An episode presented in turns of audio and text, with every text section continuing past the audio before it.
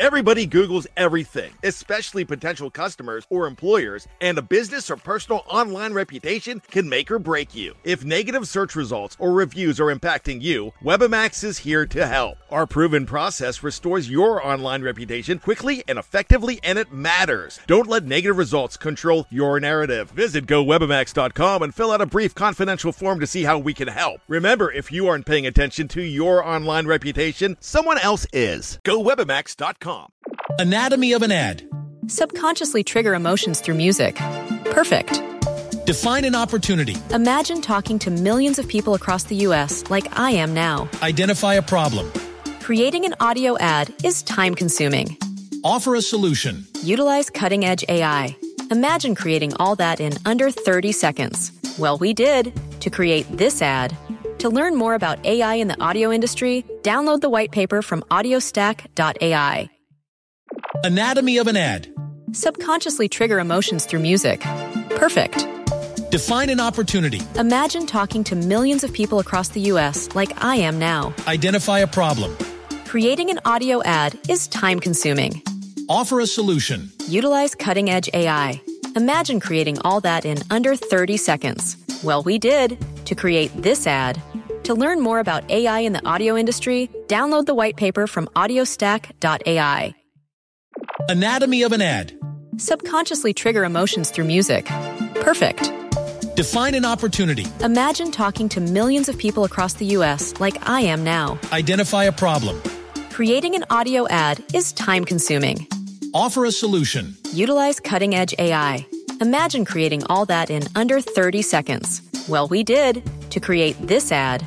To learn more about AI in the audio industry, download the white paper from audiostack.ai. Before we begin, if you like what you hear on Mile High Report Radio podcast, don't forget to rate and review us on Apple Podcasts and go ahead and click subscribe wherever you get your podcast. You're listening to Mile High Report Radio with your hosts, Adam Malnati and Ian St. Clair. Get involved with the Denver Broncos conversation at milehighreport.com. And now it's time to get to work.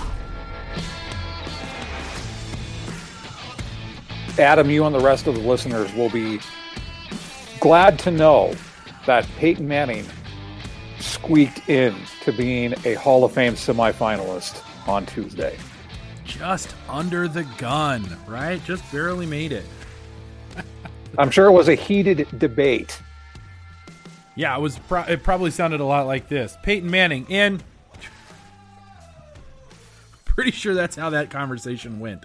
Like, what else do you say? Although I, I will say, I and you brought it up, so I'm going to bring it up. Uh, uh, there was this tweet. I'm sure some people have seen it. This guy tweeting that he didn't think Peyton Manning was a Hall of Famer. Uh, that he was just a stat compiler, uh, which is hilarious because in football, if you're a stat compiler and you're and you're Frank Gore, that's one thing. But if you're the quarterback of a uh, of teams that win Super Bowls, I feel like that's not really what it is.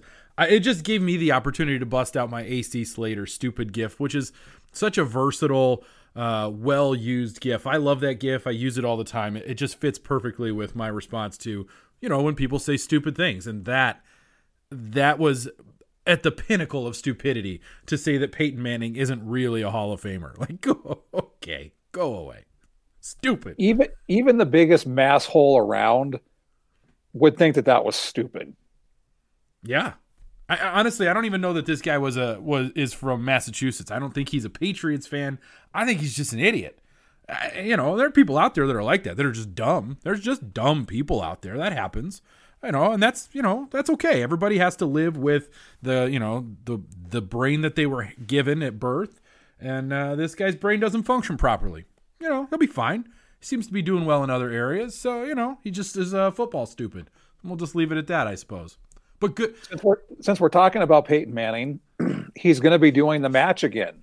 He's doing the match three on friday. Right. So it won't be a Black Friday because we get to watch Peyton Manning in Broncos country. He'll be pairing with Stephen Curry, and the only pro golfer involved in the match three is Phil Mickelson, who drew the short stick of pairing with Charles Barkley. who is probably the worst golfer ever. Ever. Yeah. Yeah, I feel bad for Chuck. I you know, it's funny. Charles Barkley is uh, an incredible athlete. He is is one of the top 50 basketball players of all time, yada yada yada.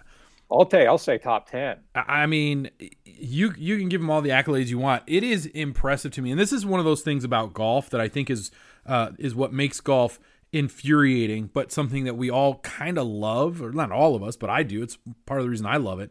Golf is the great equalizer in in in certain ways, and it takes people who are incredible athletes and people who are Jason Dufner if, if you know who that is, just think think of a guy named Jason Dufner, and I guarantee you just thought of Jason Dufner, and and it puts them on equal footing. And I I like to play golf because I know that I am um, not very good at it, but it's an opportunity to to be outside with some buddies, drinking some beers, and and hitting a golf ball as hard as I can, and not really caring about where it goes. But to watch Charles Barkley golf and to know that this is a guy who could run up and down a basketball court and and just put people to shame and I mean seriously think about Charles Barkley in his prime and then to watch him just like chop through a like there's like four hitches and a stop and a giddy up and then a swing and you're like dude you're an athlete. How is this possible? Golf is one of the great equalizers. If you if, if you're a great athlete it doesn't mean you're a great golfer. And I love that I think the best way to compare Charles Barkley's swing is how Shaquille O'Neal shot free throws. Ooh, it's almost like the exact same like start, stop, start, stop. It's very awkward. You know, it's interesting. I, I, I have heard and I have actually seen uh, Charles Barkley on in the on the driving range is is a phenomenal ball striker. Hits the ball well. It goes where he wants it to go. It's the second he sets foot on an actual golf course. It is a mental block for him. And it, it, what it does, again, I think it sort of goes back to that idea that that golf is one of those games that can really humanize people. It can take people who you know are just absolutely better than you uh, in in an athletic setting and sort of bring them down to your level. And so, you know, I would love to golf with Charles because I would I would probably take a little money off of him. And I'm a guy that breaks 90, you know, every every 10 or 15 rounds. I'm not great. Terrible putter. That's my that's my fault. You know, I, I can't putt, but that's all right. This is a Broncos podcast, right?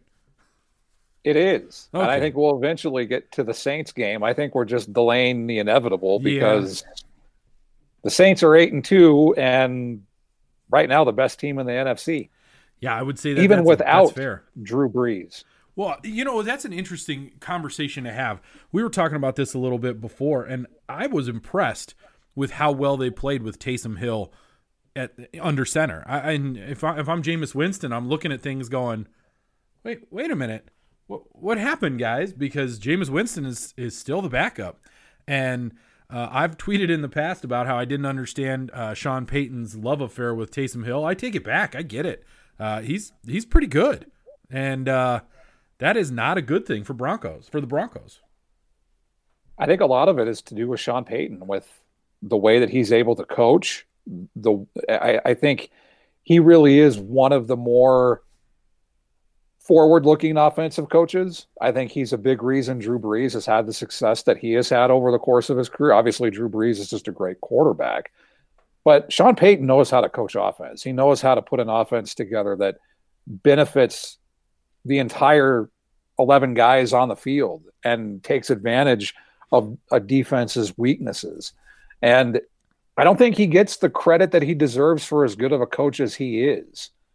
And the what what I like about him is Roddy White, the former Falcons receiver, tweeted how the Falcons were just going to destroy the Saints with Taysom Hill, and Sean Payton with troll factor A plus retweeted it. Le- level 700 on that. Fantastic. 200 IQ trolling right there. Uh, you, you know, I'm going to actually second your he's a great coach, and I'm going to go a step further. Drew Brees is not Drew Brees without Sean Payton.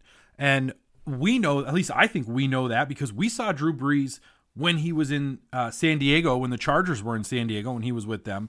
and he wasn't a great quarterback. And I think Sean Payton deserves a lot of credit. Now, I, I do uh, understand that Drew Brees clearly had that talent in him to be the quarterback that Sean Payton needed.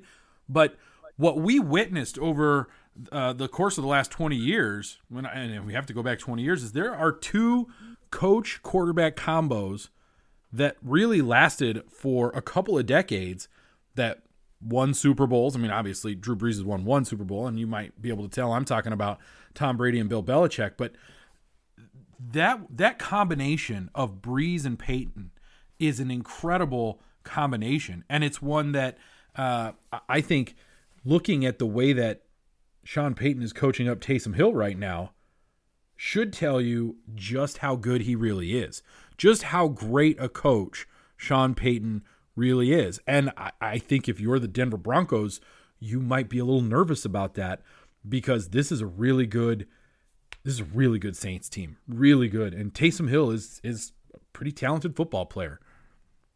And he still has Alvin Kamara running back. The Latavius Murray is kind of that um his name is escaping me. He went up to Baltimore Mark as Ingram, a free yeah. Mark Ingram. Yeah, so he, he's that power back that the Saints utilize very well.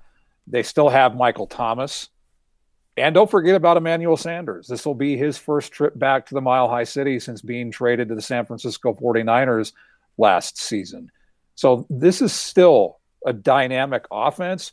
But the thing that carries this Saints team and the reason they're going to be a Super Bowl contender is their defense. Their defense is no joke. Yeah, I, I- mean they, they did score me 20 fantasy points against the Falcons, so thanks Roddy White for that. Um, it is it's fair it's fair to point out that another part of why Sean Payton is such a good coach is because he is good at just getting a defense together and, and allowing a good defensive coordinator to do his job. Uh, I, I think that we are um, sort of in awe of their offense all the time because it is innovative. It is forward looking. It is uh, an offense that you you kind of go, wow, look at all these weapons. Look at what they're able to do. And that defense gets uh, less credit than it probably should. Now, I will say they've been somewhat inconsistent this year. When I say somewhat inconsistent, you're, still talking about an eight and two team uh, that is really, really, really good, and the defense is really, really, really good. There, there really aren't a lot of holes, but it is something where. Uh, if the Broncos are going to pull out a win, and I'm not uh, going to even get into predictions right now, but if they're going to pull out a win, it's going to require that defense to to have a down day. They're going to have to be off their game a little bit because without that, it's it's going to be a long day for Broncos fans. And and I know that we're all very happy about uh, the fact that they got the win against Miami. It felt good to see them uh, play well. Miami was a whole different animal, and what you're about to what you're about to watch is a is a team that is a Super Bowl contending team. The the New Orleans Saints are a team that could win the Super Bowl. And if you look at the Broncos schedule and you think about the teams that they've played that are Super Bowl contending teams, I mean they played what? The Steelers, the Chiefs, they'll play the Saints, but the Steelers and the Chiefs are really the only two that at least in my opinion, I can't really think of another game where I went, "Oh, that team could win the Super Bowl." Steelers and Chiefs could play, could win the Super Bowl. The Saints could win the Super Bowl they were close with the Chiefs or with the the Steelers. They were not close with the Chiefs. I- You know, it, I guess we'll see what happens. Gonna, well, all right, get out there. Let's see what happens. If we're going to dive in, diving into the keys to the game, Sure, jump in. to me, it's feed Phil. And Ryan Koenigsberg started it. He's with DNVR. He sent out a tweet on Monday that highlighted these statistics. And then I, I picked up on it from my Play Colorado preview. When Lindsay has 15 carries, the Broncos have won six straight games. In his three year career, Denver is 10 and 4 when he gets 15 carries or more. Now, as Ryan points out, well, you, you run the ball when you're winning or you have the lead or in situations like that. Ryan points out that since he entered the league, Denver is three and five in games when any other back on the roster gets 15 or more carries. Now, there are multiple ways to look at those stats. To me, it's really simple. You need to feed Philip Lindsay. The offense is better when he's involved. It really is that simple. It's not about when he gets the when he gets the carries, when in the game situation he's involved. He needs the carries because, as we have been saying for weeks, and Broncos country has been saying it, he's the heart and soul of the offense. When you feed him the ball, the rest of the offense kind of it starts to click with him. That that goes for Melvin Gordon. That goes for Drew Lock in the passing game. Feed Philip Lindsay the ball. And then obviously a caveat to that is the offensive line is going to have to block as well as it did against Miami because this front seven for the Saints is a hell of a lot better than the one that they just faced for the Dolphins. Yeah, they're they're no joke, and and uh, and they don't have to use the amoeba uh, movement around, moving around and stuff. They just they just line up across from you and they and they smack you right in the face. Uh, you know, keys to the game are tricky on this one because I, I, was trying to think of, you know, you talk about the offense, you talk about Philip Lindsay, and I was trying to think about the defense. What does the defense have to do? And and you start to think about all those weapons and.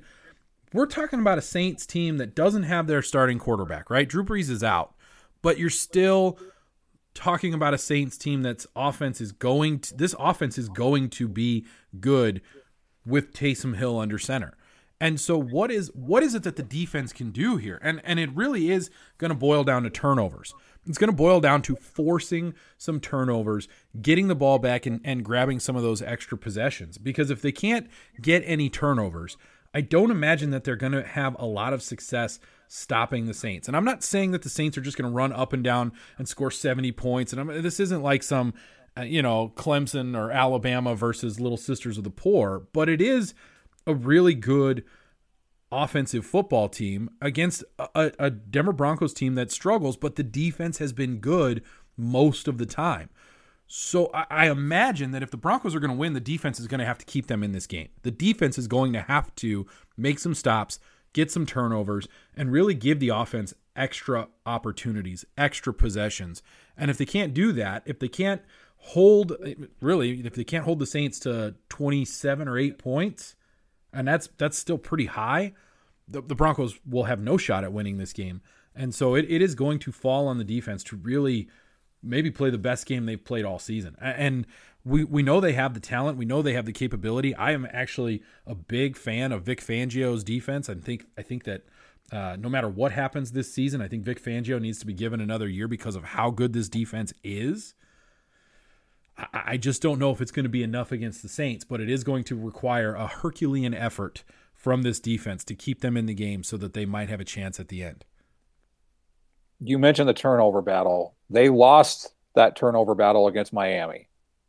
That can't happen against the Saints. If nope. if the Saints have more, if the Saints get more takeaways than the Broncos do, it's going to be a long day because you can't give the Saints extra possessions. Drew Lock, Melvin Gordon can't fumble on the goal line.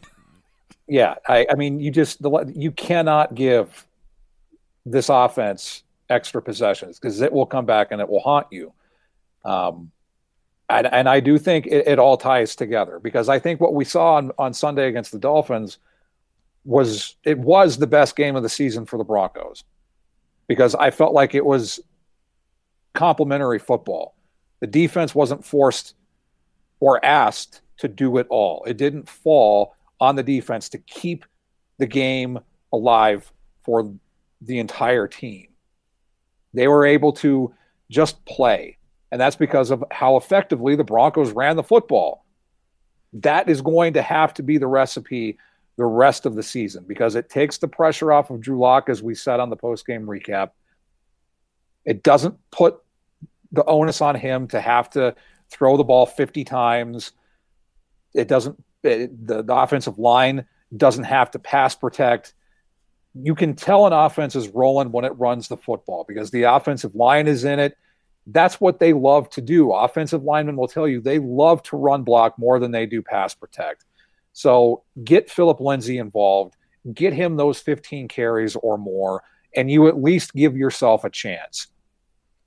Yeah, I mean, it's I, I do think it's really that simple, I, and I know that we maybe sound like a broken record when we do these uh, keys to the game sometimes, just because you know, kind of like no duh, right? You sort of it's like you look at it and go, well, yeah, win the turnover battle and and run the football. Of course, yes, that is the key to the game. Those are the two main keys to the game. There's others, but it's like, yeah, they have to do those. The the question is, can they? Right? Will they be able to execute? It is going to be a difficult game. This this Saints team is really really good, and I'm not gonna you know I'm, I'm not gonna blow sunshine uh, where the sun don't shine, if you if you will. I'm not gonna just bust out candy canes and rainbows here. It's important that you acknowledge that when you go to watch this game on Sunday, put your orange and blue colored glasses on. But remember, reality is probably going to kick you in the teeth at some point, and you're just going to have to live with it if they can if they can do those things though, if the defense can keep them in it, if they can win the turnover battle, and if Philip Lindsay can go off, I think they have a shot. I really do. I think they have a shot if they can do those things. Anybody? I mentioned I mentioned the Saints defense. They're the second in the league at rush yards per game.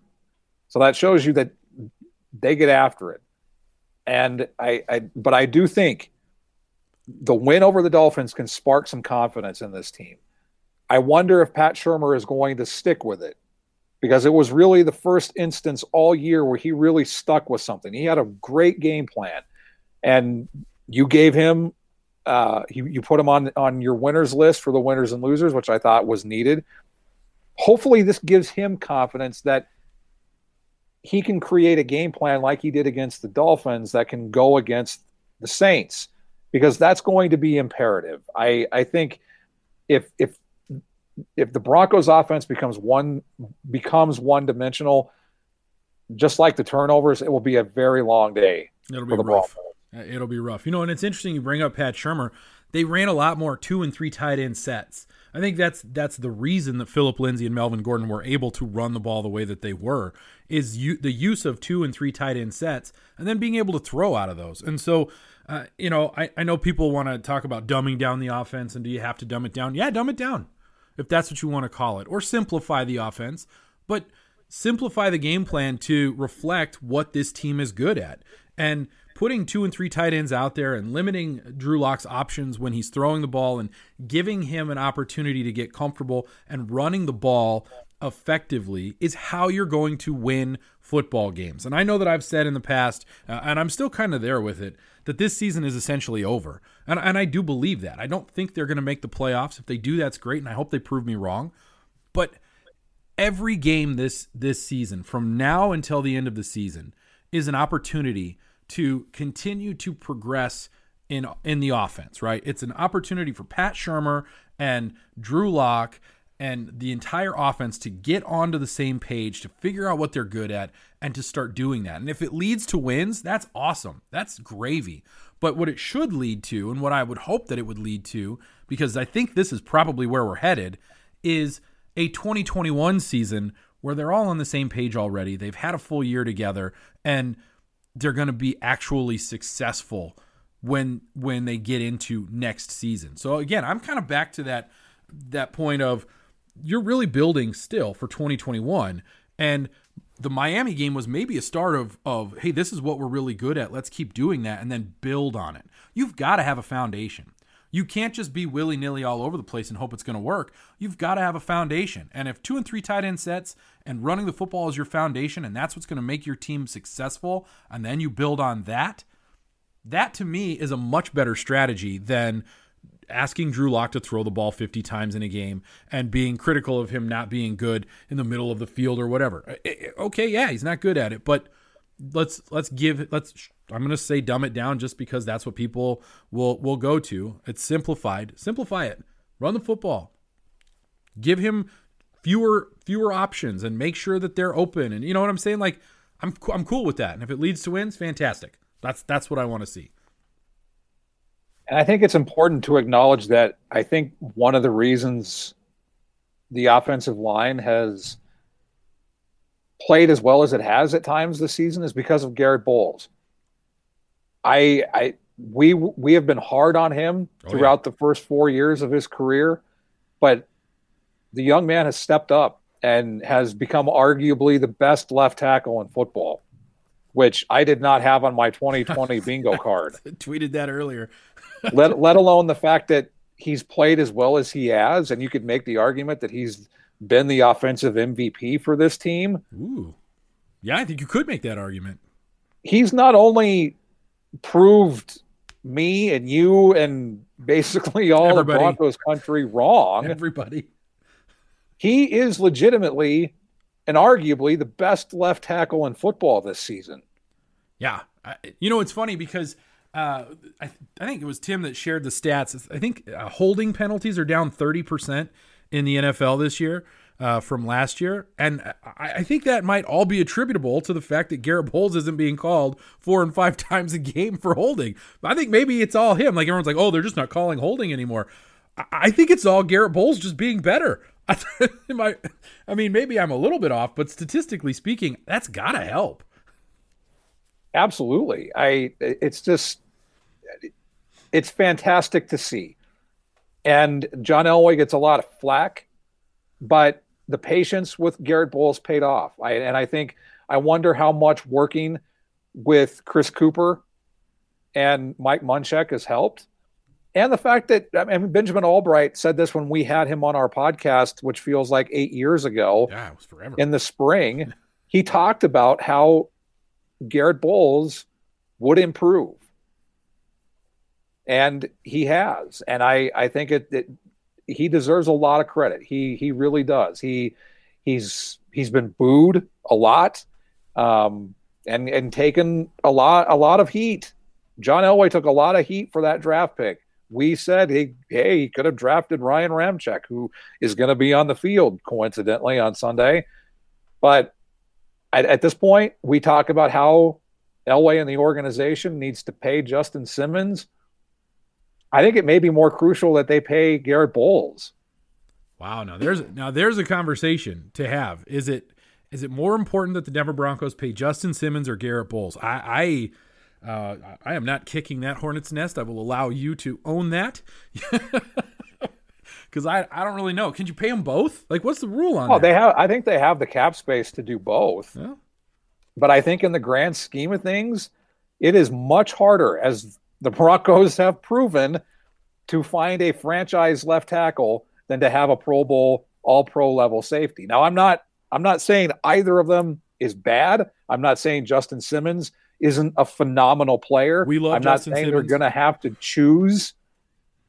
I'm just saying I never thought that I would be saying it may be more important to pay Garett Bolles than Justin Simmons.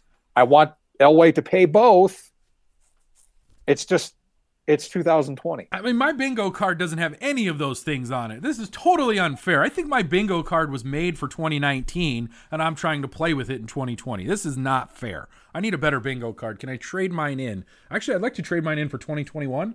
Uh, just just go ahead and give up on 2020 and move on. I think that might be better. All right. So do you, do you have spe- speaking of all of those players that we've brought up? Do you got a player to watch? Let's go offense first. You got a player to watch on offense? Lloyd Cushenberry. Oh, you stole my dang it! I didn't think you were going to go that direction. We've been going. We, we've been doing this for so long. I knew that's what you were going with. So I I went first. I'm I- pretty sure this is two episode 285. So yeah, this is, we've been doing this a while. I, I do think it's Lloyd Cushenberry. I think the interior of the offensive line has to do its job. I and I'll I'll add I'll I'll add in Dalton Risner and Graham Glasgow or Austin Schlottmann if he if he's a if he has to go. I don't know how severe uh, Glasgow's ankle injury was. It looked like he left the game on Sunday against the Dolphins. Um, so I, I think it, it's Lloyd Cushenberry in the interior part of that offensive line because if they're able to go, you're going to have a successful day. Yeah, I like that. All right, so I'll go. dang. All right. Well, you know what? I'm going to go with the tight ends. Uh, I'm hopeful that what you will see is um, Philip Lindsay, kind of Philip Lindsay and Melvin Gordon get going.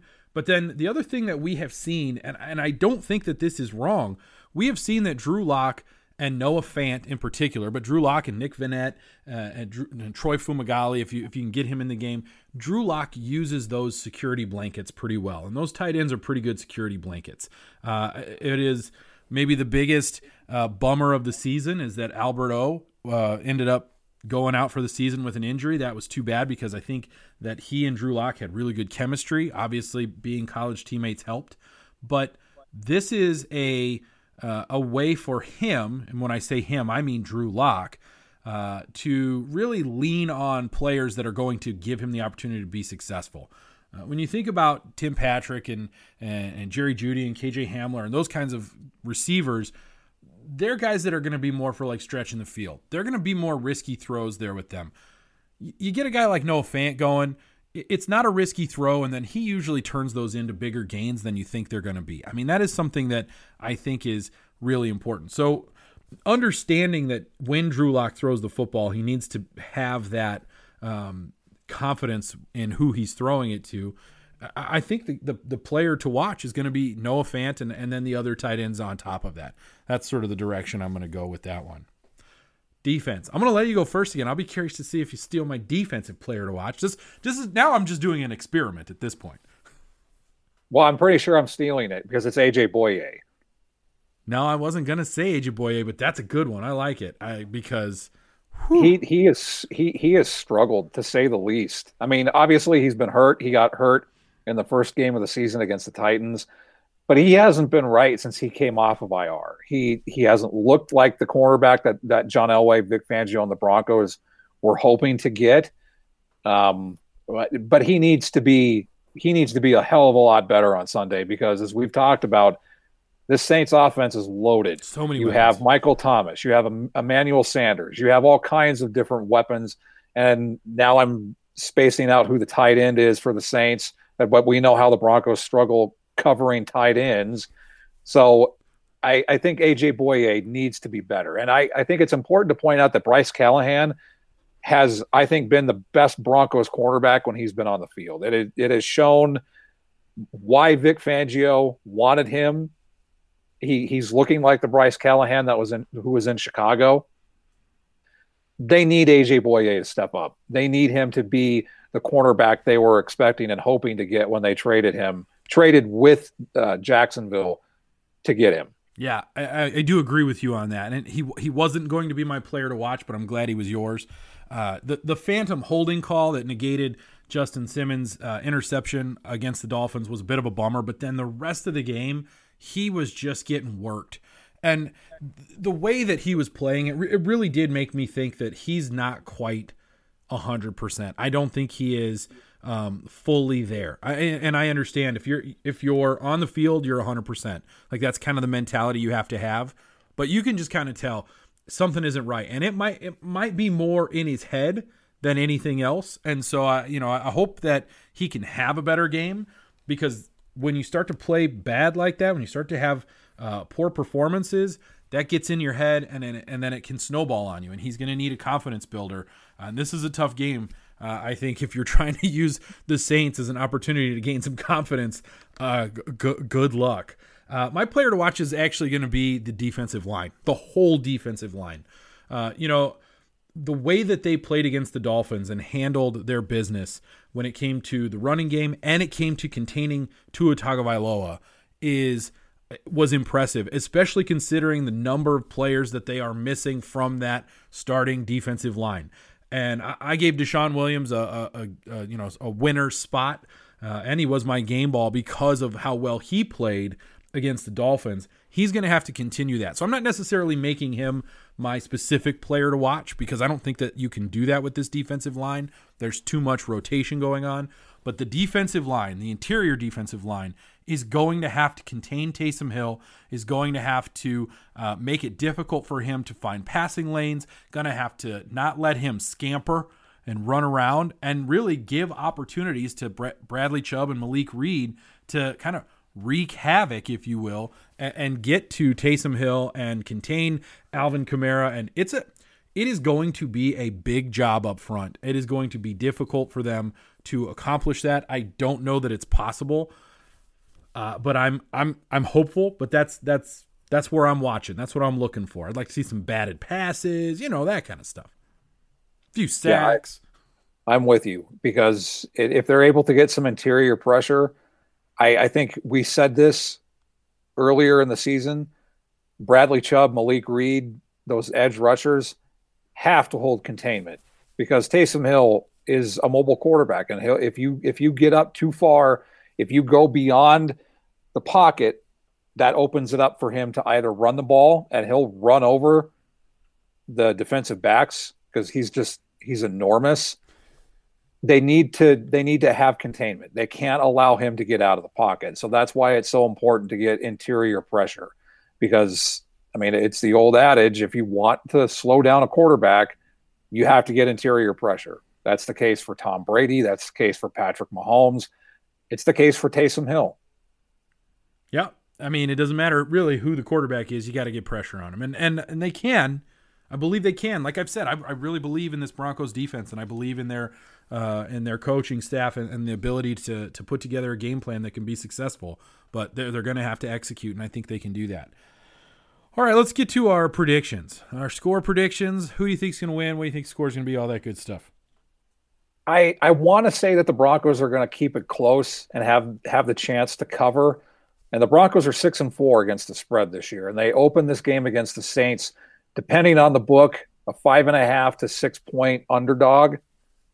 So I I want to say that the Broncos will will keep it closer than that, but it, it really is going to come down to how effective the Broncos are running the football, and as you said, how how effective the Broncos defensive line is at getting pressure and stopping Alvin Kamara and and Murray because if if all of those are going at once, it, it has the potential to be a blowout.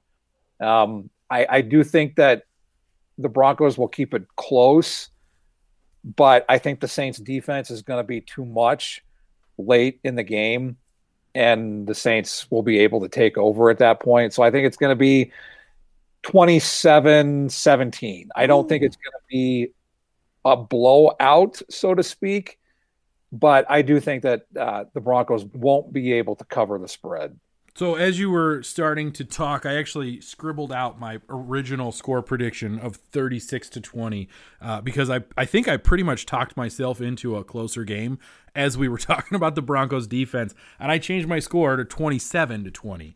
And I'm kind of in the, in the same boat here, and I don't, you know, I know it gets boring when people make the same predictions it, it's not necessarily a, uh, the same prediction. It's just recognizing that this is not going to be a cakewalk. This is not going to be an easy game. And no games in the NFL are easy. Like, I, I get that. But this particular matchup, I think, is a lot more difficult uh, than, say, the Dolphins matchup of, of last week. And I and I understand that uh, I predicted a big win for the Dolphins uh, in, and I'm I maybe overdid there, but I do think the defense is is is going to keep them in the game. I think the offense is going to get some points. I just don't think they have enough firepower to really to really overcome what the Saints can do. Uh, and and so you know, not necessarily a comeback to earth moment, right? It's not a. I don't think this is a game where you're gonna you know sort of feel like they've crashed and burned. I, just feel like you know reality sets in a little bit here, and the reality is the Saints are a Super Bowl contending team, and the Denver Broncos are not. That's just that's just where we live right now, and there's nothing wrong with that. Uh, but I am hopeful that what we see is some some progression, some improvement in places, and, and maybe a, you know just a good offensive game plan would be nice, uh, which is really what I'm hoping for. All right. Shall we take a quick break? Um, then we'll come back. We'll do uh, a little bit of uh, looking at the AFC West, and then we will do our whip around the league, and then we'll wrap things up. So we'll be right back. Anatomy of an ad subconsciously trigger emotions through music. Perfect. Define an opportunity. Imagine talking to millions of people across the U.S. like I am now. Identify a problem. Creating an audio ad is time consuming. Offer a solution. Utilize cutting edge AI. Imagine creating all that in under 30 seconds. Well, we did to create this ad. To learn more about AI in the audio industry, download the white paper from audiostack.ai. Anatomy of an ad. Subconsciously trigger emotions through music. Perfect. Define an opportunity. Imagine talking to millions of people across the U.S. like I am now. Identify a problem. Creating an audio ad is time consuming. Offer a solution. Utilize cutting edge AI. Imagine creating all that in under 30 seconds. Well, we did to create this ad. To learn more about AI in the audio industry, download the white paper from audiostack.ai. All right, Ian, we're back. Uh, some uh, it's it's Thanksgiving week, so there's obviously uh, the Thanksgiving Day games, which um, you know, we'll get to, but also there's uh, there's some AFC West action going on, and so let's let's jump into that. Uh, starting with the Chargers at the Bills. Uh, they're going to fly across the country and play a noon game. Everybody knows how well that's going to go, probably. Um, and then you have the Raiders playing the Falcons, also a noon game at Atlanta, and the Chiefs are playing uh, against the Buccaneers at the Buccaneers. So uh, everybody is away except for the Broncos in the AFC West. I think the Bills are going to win. Raiders should beat the Falcons, and the Chiefs will beat Tampa Bay. I hope I, I, I, I hope that you are wrong about the Chiefs winning, just because we all hate the Chiefs. I hope you're wrong about the Raiders winning. Uh, and yeah, the Bills are going to beat the Chargers. Like I don't think that's really a, a that's not a question, right? Demonic Derek Carr though he might he might show up and, and scare everybody in Atlanta. That's a possibility. That picture was hilarious, right? Oh, it was, but it, it's also a reminder of how good Patrick Mahomes is. Yeah, he's an incredible football player. No doubt about that. just terrible. I, I got sick saying it, but it it's still the truth. There there's no doubt he's the best quarterback in football right now, yeah. and it's not even close. Yeah, can't can't cannot argue with that statement. Um, I, I, guess so. Let's talk about the Thanksgiving Day games because they are there, and it's a you know the traditional games, and they've they've got the three games now because they do the Thursday night game along with the two games that they normally do. Uh, and you have uh, the traditional teams playing, and the Lions and the Cowboys, but they're not playing against each other. So you've got Texans, Lions, you got Cowboys, and the football team from Washington. Like I guess from Washington D.C. though, not from Washington State. So we got to make sure we understand that. And then it's Ravens Steelers that night. If Ravens Steelers happens, because right? Ravens have had some COVID outbreaks, and apparently we're at the point where you have to have like I don't know what 20. Uh, I think the number that might be the number. The NFL is like, well, 20 might be it, but if it's like 15, I think you could still play.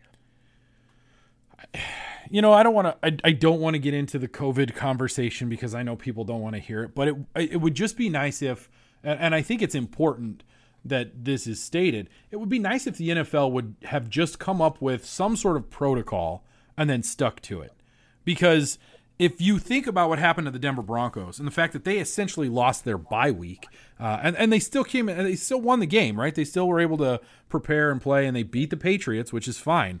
But what happened with the Broncos with their COVID outbreak and with what was going on with the Patriots, because it was the Patriots that had the outbreak. Now you you know you kind of look at it and go, well, now what though? Why is it different for Team A uh, than it was for Team B, and why do things change as we go down the road? Maybe there's a scientist that's there that's telling them this, that, or the other. I don't know, but it it just feels like it should be uniform. It feels like no matter what your feelings are about it, the NFL should have a set standard rule that this is what happens if.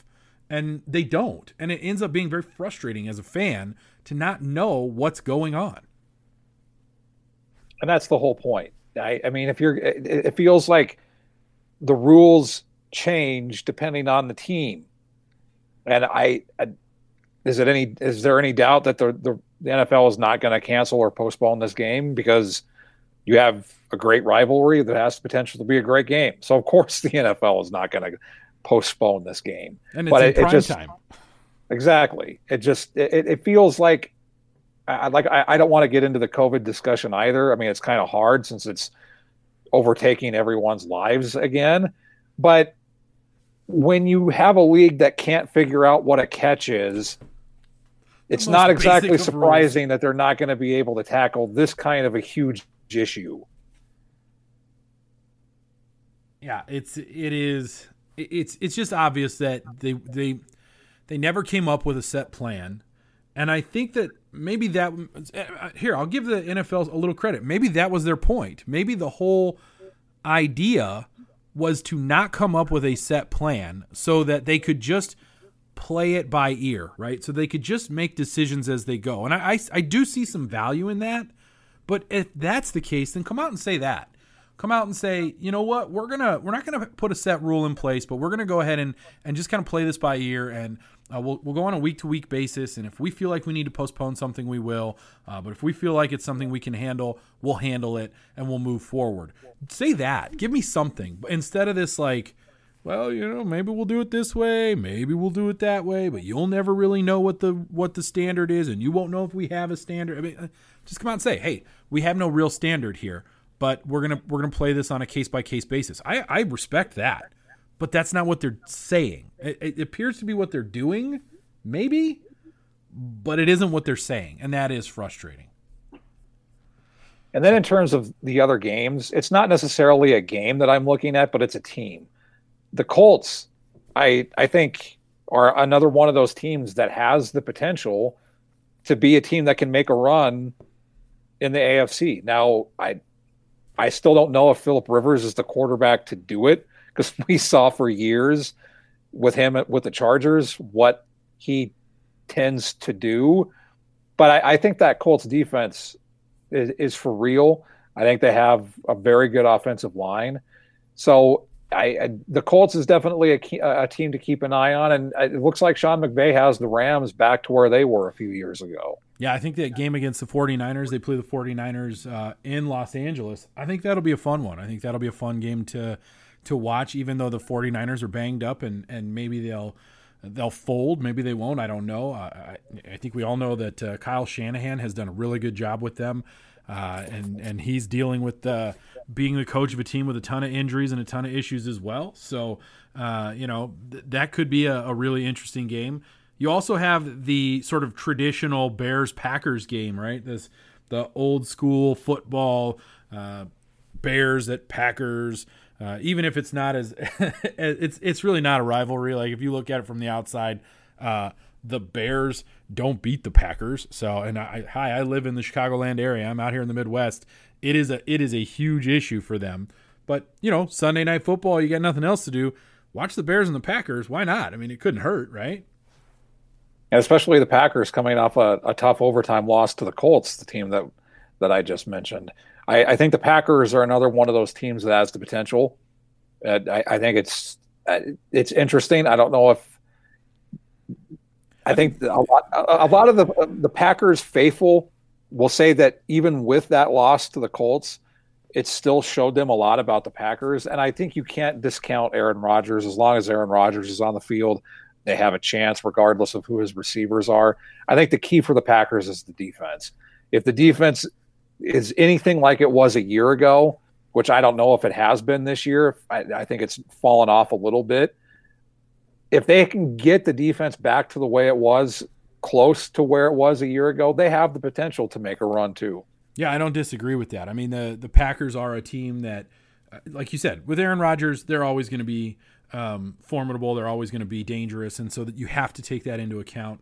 Uh, but that defense, I think, is a little suspect. I think the defense is not as good as it was in 2019. I, I if you watch them play, they're inconsistent.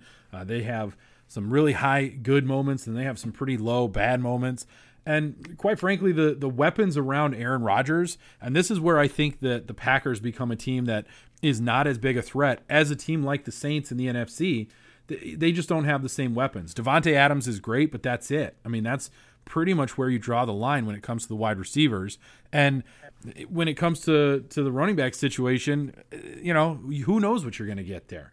So uh, the Packers are an interesting team. I think that they have the potential to to be in that Super Bowl conversation, but the inconsistencies are one of those things that uh, they, they catch up with you, right? When you have those kinds of inconsistencies, you have a lack of weapons. Even when you have Aaron Rodgers as your quarterback, you're going to struggle with that. I think we see that with the Seattle Seahawks right now.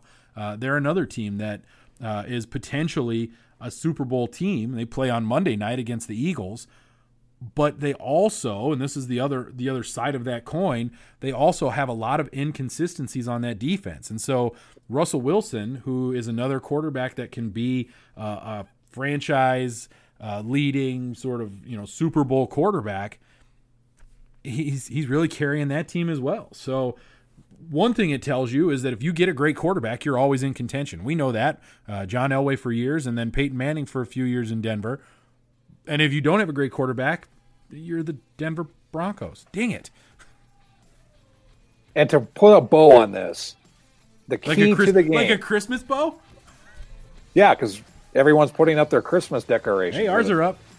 It's because it's 2020. That's right. I the key to this game, feed Phillip Lindsay. You've been listening to Mile High Report Radio. Get involved in the discussion at milehighreport.com. And as always, go Broncos.